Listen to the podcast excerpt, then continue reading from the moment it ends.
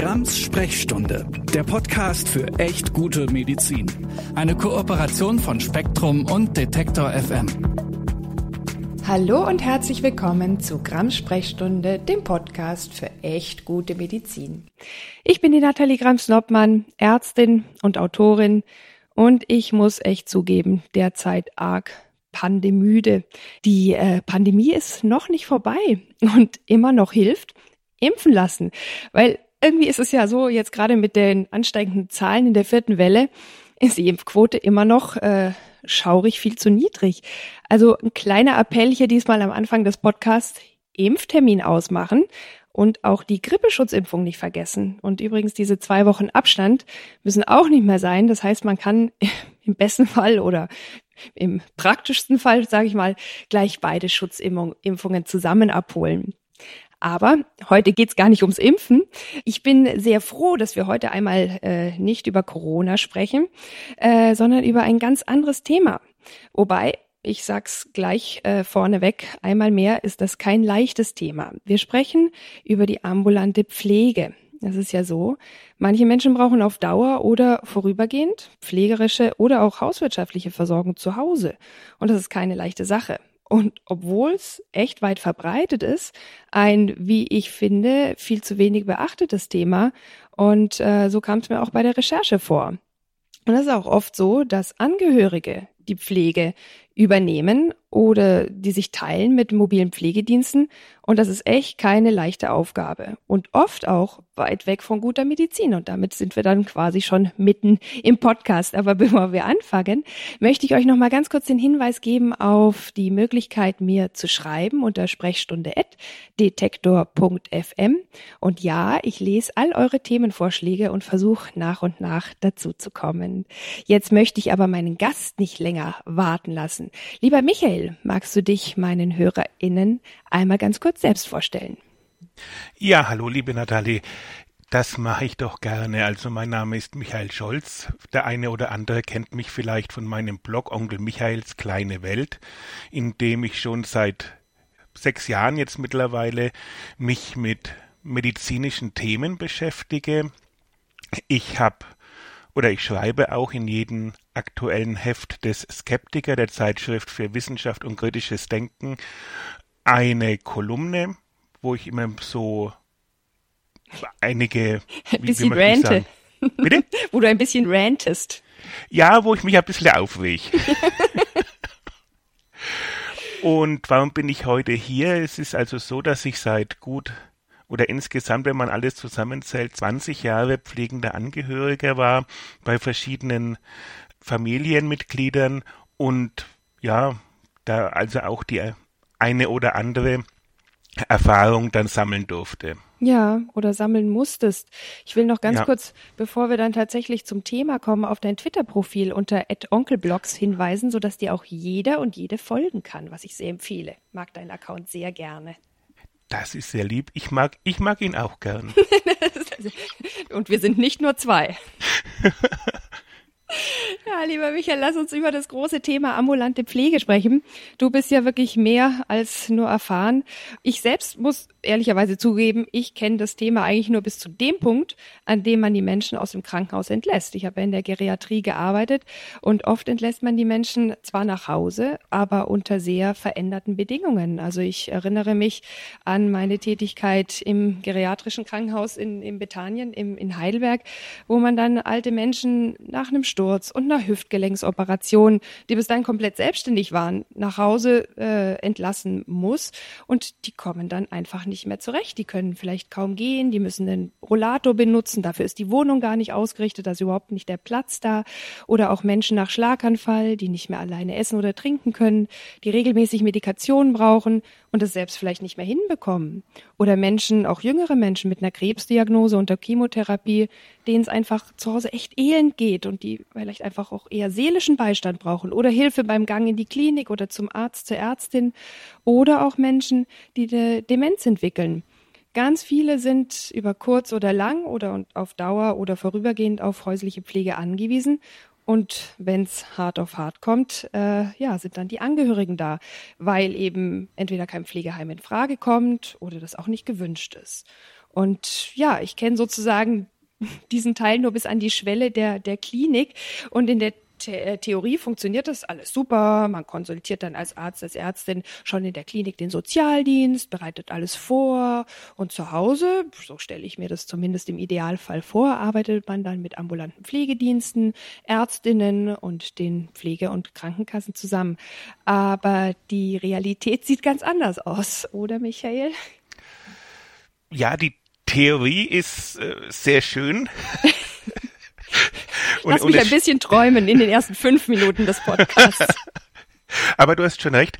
Ähm, in der in der Klinik, wenn beim Sozialdienst die ganzen Geschichten ähm, organisiert werden, da funktioniert es wirklich alles äh, recht gut. Ähm, aber es fängt dann schon mal an, also ich habe es jetzt gesehen, äh, meine Mutter ist jetzt erkrankt und hat einen, einen Pflegedienst gebraucht. Da ruft mich der Sozialdienst an ähm, aus der Klinik und sagt, ja, ähm, suchen Sie sich einen Pflegedienst raus. Mhm.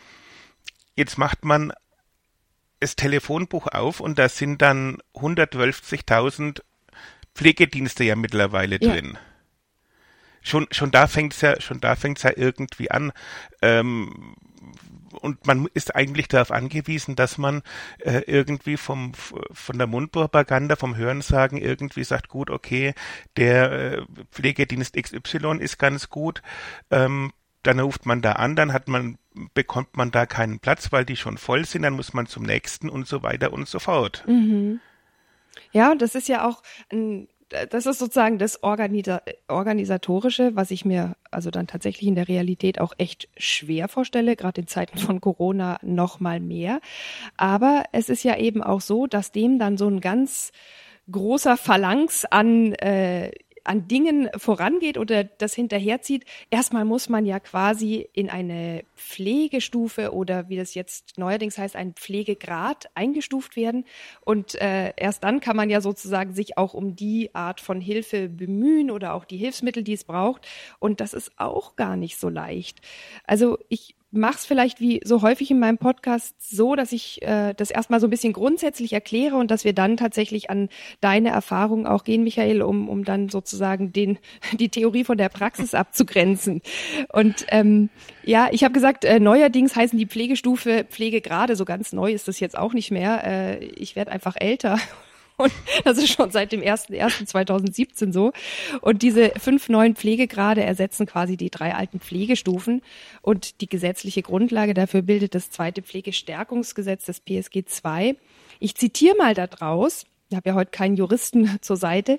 Äh, und da heißt es, auf dieser Grundlage, also auf der Grundlage des äh, PSG 2, erhalten seit 2017 alle Pflegebedürftigen gleichberechtigten Zugang zu den Leistungen der Pflegeversicherung unabhängig davon, ob sie von körperlichen, geistigen oder psychischen Beeinträchtigungen betroffen sind. Mit dem neuen Begutachtungsinstrument kann die individuelle Pflege- und Lebenssituation von Menschen, die einen Antrag auf Leistung der Pflegeversicherung gestellt haben, besser erfasst werden. So wird es möglich, Pflegebedürftige individueller zu versorgen und ihre Selbstständigkeit im Alltag nachhaltig zu stärken. Das klingt jetzt wieder, finde ich total toll. Und äh, ich fasse doch ganz kurz einmal zusammen, was sozusagen wichtig ist, um so einen Pflegegrad sozusagen äh, ja zu, zu erhalten oder welche Merkmale da begutachtet werden, damit man einfach vielleicht ein bisschen sich mehr darunter vorstellen kann und dann sprechen wir quasi um, über die praktische Umsetzung. Da geht es also so Sachen darum, so Sachen zu beurteilen, wie, wie mobil ist die Person noch, kann die sich selbstständig noch fortbewegen, wie sieht's mit den kognitiven und kommunikativen Fähigkeiten aus, können die sich zeitlich und örtlich orientieren, können sie für sich selbst Entscheidungen treffen. Da geht's dann natürlich auch um Fragen der rechtlichen Betreuung. Habe ich auch schon einen eigenen Podcast so gemacht, könnt ihr gerne mal reinhören. Es geht aber natürlich auch um ja sozusagen die psychische Gemengelage. Gibt es psychische Probleme, Ängste, begleitende Depressionen und natürlich eine der wichtigsten pflegerischen Fragen, wie selbstständig können sich Begutachtete selbst waschen und pflegen und wie viel Hilfe brauchen sie auch im Umgang mit ihrer Krankheit und den Behandlungen, die dadurch nötig werden. Keine Ahnung, ich sag mal von Verbandswechsel bis Medikamenteneinnahme. Und äh, last but not least geht es ja auch um die Gestaltung des Alltagslebens und der sozialen Kontakte. Also ja, können die Betroffenen überhaupt noch einen Tagesablauf planen und äh, vielleicht auch, keine Ahnung, wie kommen sie zum Arzt, zur Ärztin. Und ähm, man muss also quasi bevor man diese äh, Pflege zu Hause machen kann, einen Antrag auf den Pflegegrad bei seiner Pflegekasse stellen. Allein das kann übrigens schon schwierig sein.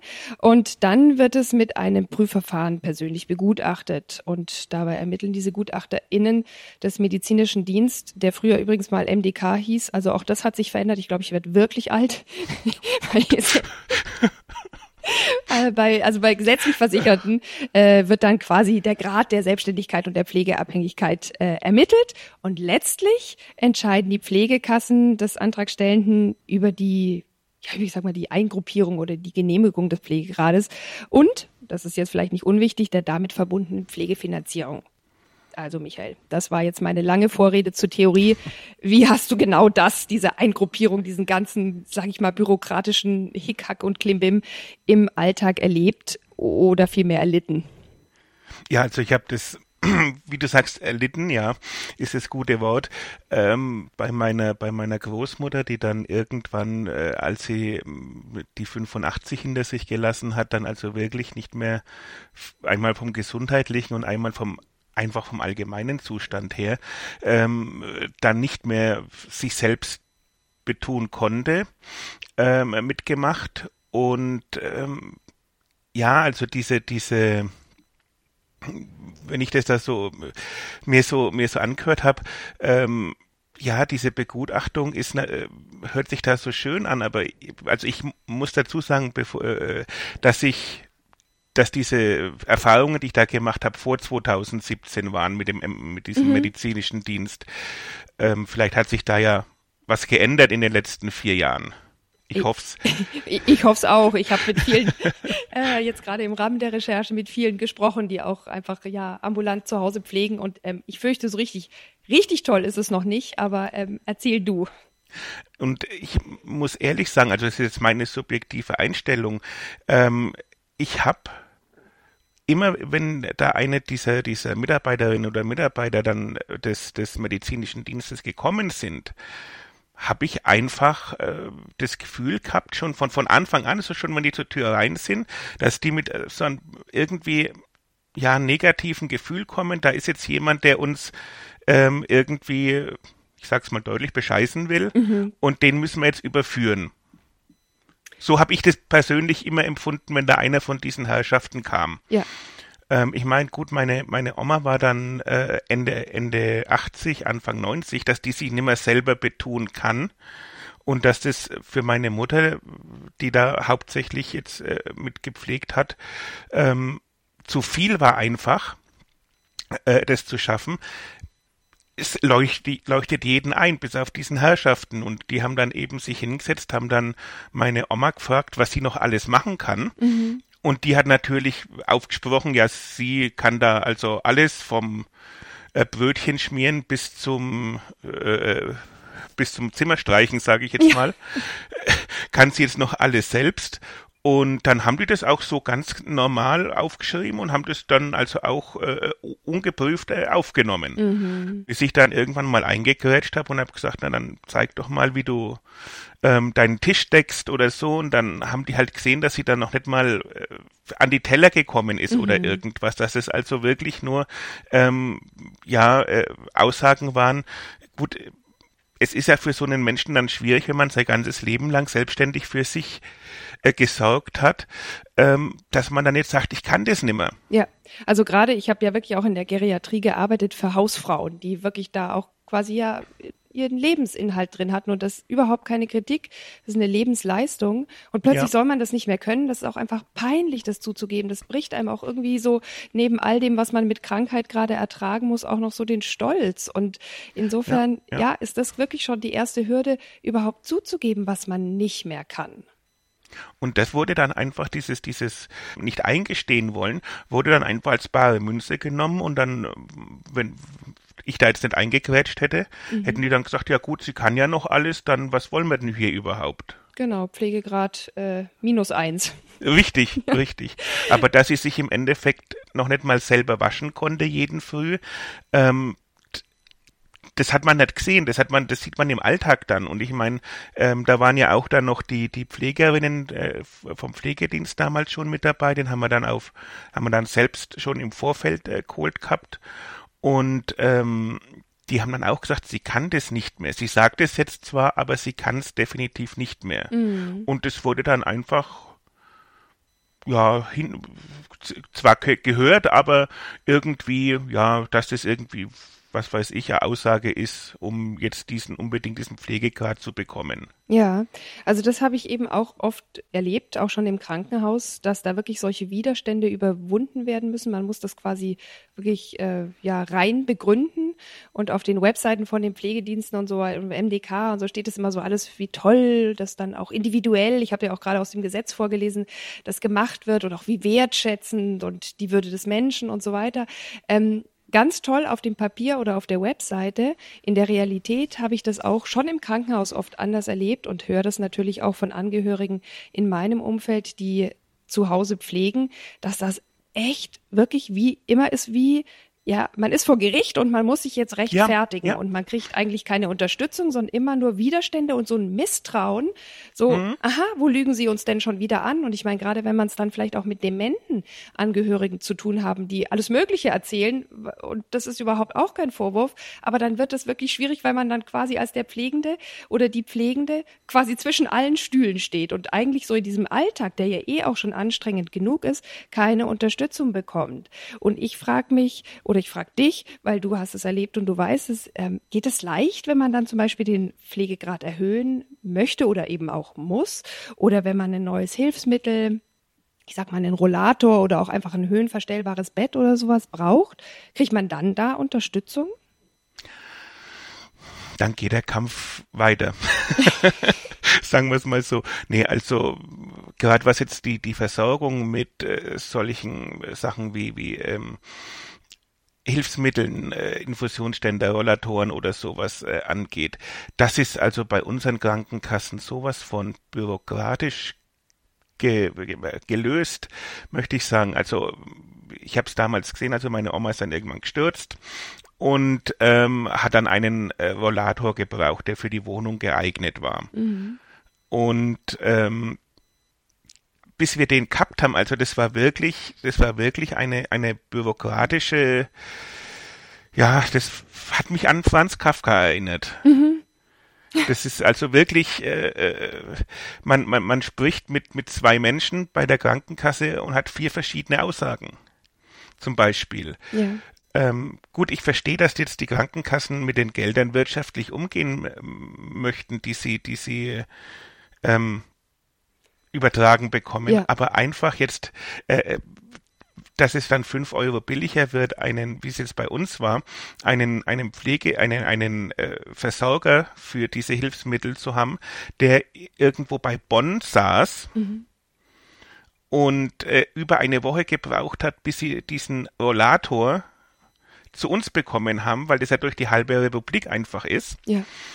Ähm, hieß einfach, in dieser einen Woche war dann die, äh, meine Oma dann nicht mobil, die konnte nur im Bett, die konnte sich äh, noch nicht mal, die konnte noch nicht mal zur Toilette. Mhm. Und äh, gar nichts mehr. Also das ist, äh, muss man sich vorstellen. Und ich habe das jetzt erst kürzlich bei einer Bekannten mitbekommen, wo es darum geht, einen neuen Rollstuhl zu bekommen. Also das ist, das ist, äh, das sind, das sind bürokratische Hürden. Gut, ich meine, äh, ich komme selber aus der Verwaltung, ich, ich kenne mich da, ich kann mich da ein bisschen behelfen, aber wenn ich jetzt äh, mir vorstelle, dass dann irgendeine alte Oma oder eine alte Opa dann zu Hause liegt und mhm. niemanden hat, der ihn, sie unterstützen kann, ja, der ist hilflos verloren. Ja. Ja. Und das ist eigentlich dieser, dieser Gedanke, ähm, wo ich sage, das, das kann ja im Endeffekt nicht sein. Ja, und ich denke mir halt, wenn die sozusagen, wenn du jetzt sagst, du hast deine Großmutter gepflegt, ja, dann sind die eigenen Eltern ja oft auch auch schon alt und auch nicht mehr so fit und so kraftvoll und vielleicht auch selbst auch schon mit einer Krankheit äh, geschlagen. Das heißt, das ist dann auch wirklich gar nicht so leicht innerhalb der Familie jemanden zu finden, der das überhaupt übernehmen und auch verfolgen kann. Und auf der anderen Seite habe ich eben oft auch gehört, dann quasi so eine bürokratische äh, Geschlossenheit, eine, eine Kasse oder eine Pflegeversicherung oder wie auch immer. Und äh, man kommt da nur mit sehr viel Aufwand und Mühe überhaupt zu dem, was man halt wirklich braucht. Ich habe auch äh, immer wieder mitbekommen von Familien, die ein Kind mit einer Behinderung haben, dass das dann auch wirklich zu einer Belastung für die gesamte Familie wird, wenn da nicht äh, ohne diese Widerstände geholfen wird, wobei ich auch sagen muss, was du ja auch schon gesagt hast, klar versteht man, dass die wirtschaftlich handeln und dass es jetzt eben kein Wünsch dir was System ist. Aber ich denke mal, wenn man jetzt wirklich auch was gut begründen kann oder die offensichtliche Notwendigkeit da ist, spätestens dann müssten diese Widerstände doch aufhören. Also ich kenne das auch von früher noch aus der Klinik, wenn man Reha-Anträge für Schlaganfallpatienten oder Patientinnen beantragt hat, was das oft für eine Mühe in der Begründung war, da weil es ist so selbstredend. Ich meine, klar ist es wichtig zu wissen, welches Ausmaß an Behinderung oder an äh, nicht mehr Möglichem besteht. Aber da ist, glaube ich, oft auch der Widerstand größer, als die Tatsachen das eigentlich erlauben würden. Was, was müsste denn aus deiner Erfahrung besser werden, um ja, erstens natürlich näher an, an, an guter Medizin zu sein, aber auch einfach an menschlicherer Behandlung und Versorgung?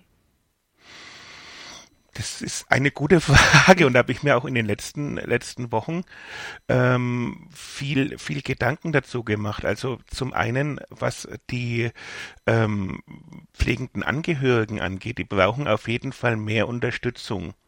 Ähm, zum einen, also ich sehe es jetzt bei mir selber, meine Mutter ist jetzt schwer erkrankt und äh, braucht da auch Unterstützung beim äh, im Endeffekt beim vom Gang zum Arzt äh, bis zum Verbinden mehrfach täglich und so weiter. Mhm.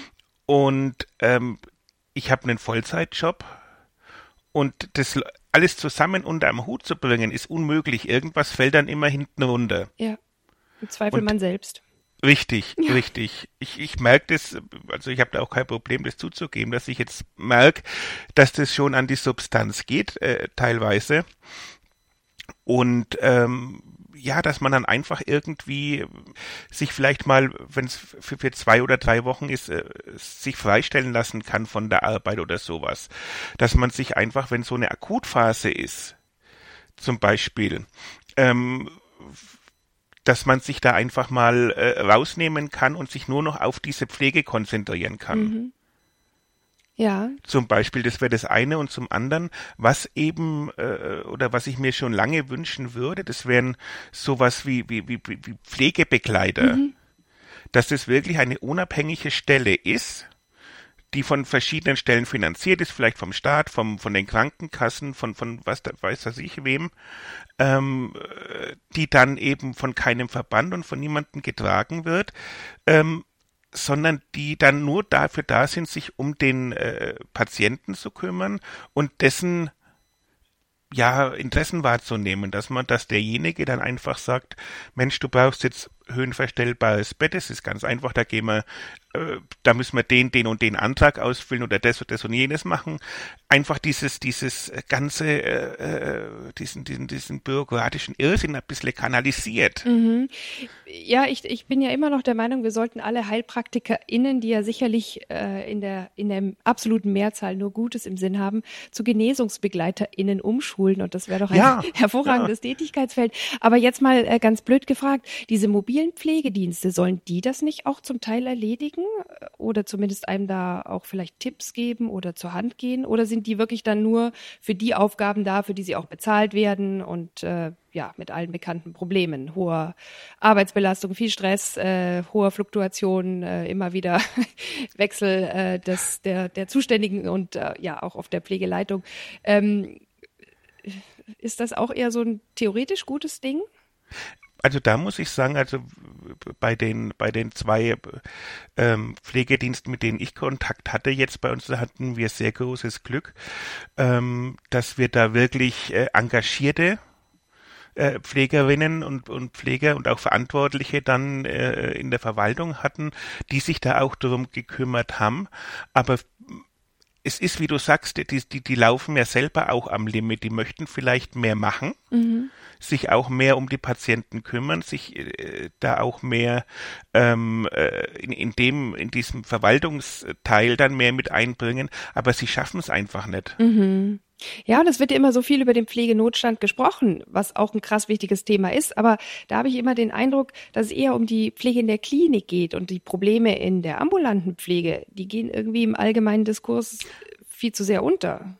Richtig, richtig. Das wird immer irgendwie noch als ja, so, so Medizin zweiter Klasse gesehen dabei, wenn man sieht, ähm, die, die machen ja, die machen ja auch alles. Also ich habe es äh, bei meinem Vater gesehen, der hatte ähm, künstlichen Blasenausgang, die haben das alles wie in der Klinik ganz mhm. normal immer gewechselt, gereinigt und so weiter. Die haben die gleichen Arbeiten gemacht, aber werden halt im Endeffekt als, naja, das sind halt alten oder Altenpflegehelferinnen oder Altenpflegerinnen äh, angesehen, so, mhm. abqualifizieren dann. Ja. Und es gibt ja auch noch weniger Lobby. Es gibt, ja, ich weiß gar Richtig, nicht. Richtig, ja. Das geht damit ein einher dann. Ja. Ja, es ist echt einfach, es ist einfach wirklich schwierig und, und jetzt hast du ja wirklich viel erlebt. Äh, hast du einen Tipp vielleicht auch für all diejenigen, die sich jetzt in der ähnlichen Situation befinden? Wo kann man sich hinwenden? Worauf sollte man achten? Und auch, ja, wie sozusagen, wie kann das Problem noch viel mehr in die Mitte unserer Gesellschaft, in die Mitte der Diskussion kommen, sodass sich da auch wirklich was verbessert? Weil ich meine, letztlich, wir werden alle älter, wir können alle in diese Situation geraten und die ja. Menschen, die jetzt schon älter sind, sind in der Situation und irgendwie muss es besser werden. Also den ersten Tipp, den ich, den ich geben kann, ist, dass man sich nicht einschüchtern lässt von mhm. dieser ganzen Bürokratie. Dass man auch gern mal äh, seine, seinen Standpunkt da also vehement vertreten kann.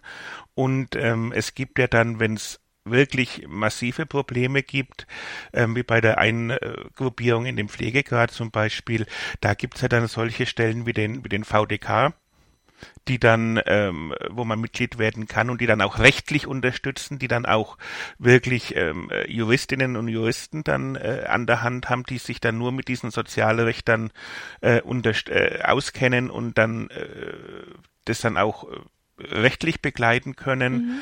Habe ich und, euch auch mal den Link in die Shownotes gepackt. Wer das gerne wissen möchte, kann gleich mal reinklicken. Und, und das ist ja nicht nur, also da gibt es ja verschiedene, also auch, oder auch den, die, diese Wohlfahrtsverbände haben meistens auch so Pflegeberatungen. Mhm. Ähm, aber man muss eben, ja, wie gesagt, an diese Informationen erst rankommen, an wen man sich wenden kann. Ja. Und wie gesagt, also das ist eigentlich äh, äh ja das Wichtigste, dass man sie auch mal aufsteht und sagt, ähm, mit dem Fuß aufstampft vielleicht und sagt, wir brauchen das jetzt, wir brauchen jetzt das Pflegebett, wir brauchen jetzt den neuen Infusionsständer, wir brauchen jetzt den Rollator, sonst das, das, das und das, also auch die, die, die Konsequenzen aufzeigen. Ja. Ich habe es ich hab's jetzt kürzlich gesehen bei meiner, bei meiner Mutter, die kann nicht richtig schlucken mehr und hat eine Magensondenernährung im Moment. Und bis das dann initiativ anlief, ja, da war die vier oder fünf Tage ohne Nahrung. Okay, furchtbar. Ja. Und das kann man einfach nicht so lassen. Und erst wo ich dann bei der, bei der Krankenkasse wirklich gesagt habe, wenn das so weitergeht, die Frau verhungert. Mhm. Und dann ist es, hat es erst funktioniert. Ja. Also man muss quasi schon drohen. Also das ist ja irgendwie auch einfach entwürdigend und, und furchtbar. Für dich, für deine Mutter, für alle Beteiligten. Richtig, ich meine, und als Angehöriger steht man halt daneben und sieht, wie dieser, dieser Mensch immer weniger wird, immer weniger wird, immer mehr eingeht, klappriger mhm. wird. Es, das sind ja auch Belastungen, die man noch hat. Klar, hat dann ja auch vielleicht einfach furchtbare Angst. Äh, das ist. Richtig, ja. Ja, macht einen dann auch nicht stabiler insgesamt, ja. Und deswegen einfach für seine Rechte einstehen und wie gesagt auch keine Angst haben vielleicht vor einem juristischen Weg. Mhm. Mhm. Und ich könnte mir vorstellen, dass das sozusagen die Front ist, die man gegen diese Bürokratie oder auch ja gegen dieses Misstrauen, was wir angesprochen haben, braucht. Aber es gibt ja bestimmt auch, äh, ja, ich habe neulich eine Folge über die Depressionsbegleitung gemacht, dass man auch immer ein bisschen gucken muss, wo man natürlich selber bleibt. Weil klar, man ist in Liebe und Sorge um die betroffene Person vielleicht ganz aufgezehrt und vergisst sich dann mitunter selbst, dass man da natürlich auch immer wieder auch auf die Selbstpflege guckt, auch wenn es jetzt ein blödes Wortspiel ist. Das, ist. das ist also der Punkt, der meistens dann äh, untergeht. Ich sehe es ja jetzt aktuell eben, wie gesagt, in der Situation mit meiner Mutter selber an mir. Also das ist ähm, schon, schon starke Belastung und man geht auf ein Zahnfleisch. Muss ja. man einfach so sagen. Man macht's gerne, man liebt die Menschen, aber äh, ja, das eigene Wohlbefinden oder das eigene äh, Gutgehen, das, da wird überhaupt keine Rücksicht drauf genommen. Ja. Auch von, von, von eigener Seite dann aus. Ja, ja.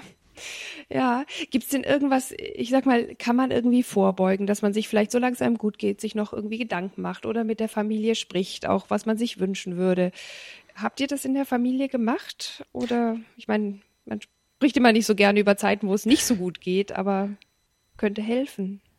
Ja, wir haben das gemacht. Also wir haben auch Vorsorgevollmachten habe ich von meinen Eltern damals bekommen oder von meinen, meinen Großeltern dann, dass ich für sie alles regeln konnte.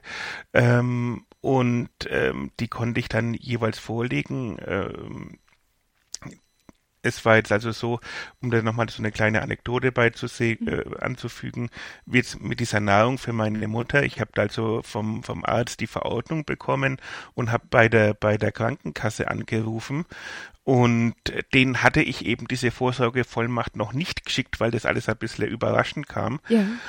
Und ähm, da sagte die Dame doch tatsächlich zu mir, also ich wollte jetzt nur als Information haben, ich habe jetzt hier diese Verordnung, wo bekomme ich jetzt dieses, äh, diese Nahrung und den Infusionsständer und das ganze äh, Geraffel dann her? Ja.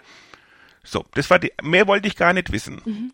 Und die sagte mir tatsächlich, das darf ich Ihnen nicht sagen, solange keine Auskunftsvollmacht von Ihrer Mutter vorliegt. Okay. Also schon eine alleine, alleine Adressliste wurde nicht rausgegeben die, wenn gesagt hätten, wenn rufen Sie die Firma XY an, das ist unser Vertragshändler oder die Firma Z, Z1 oder was, ja.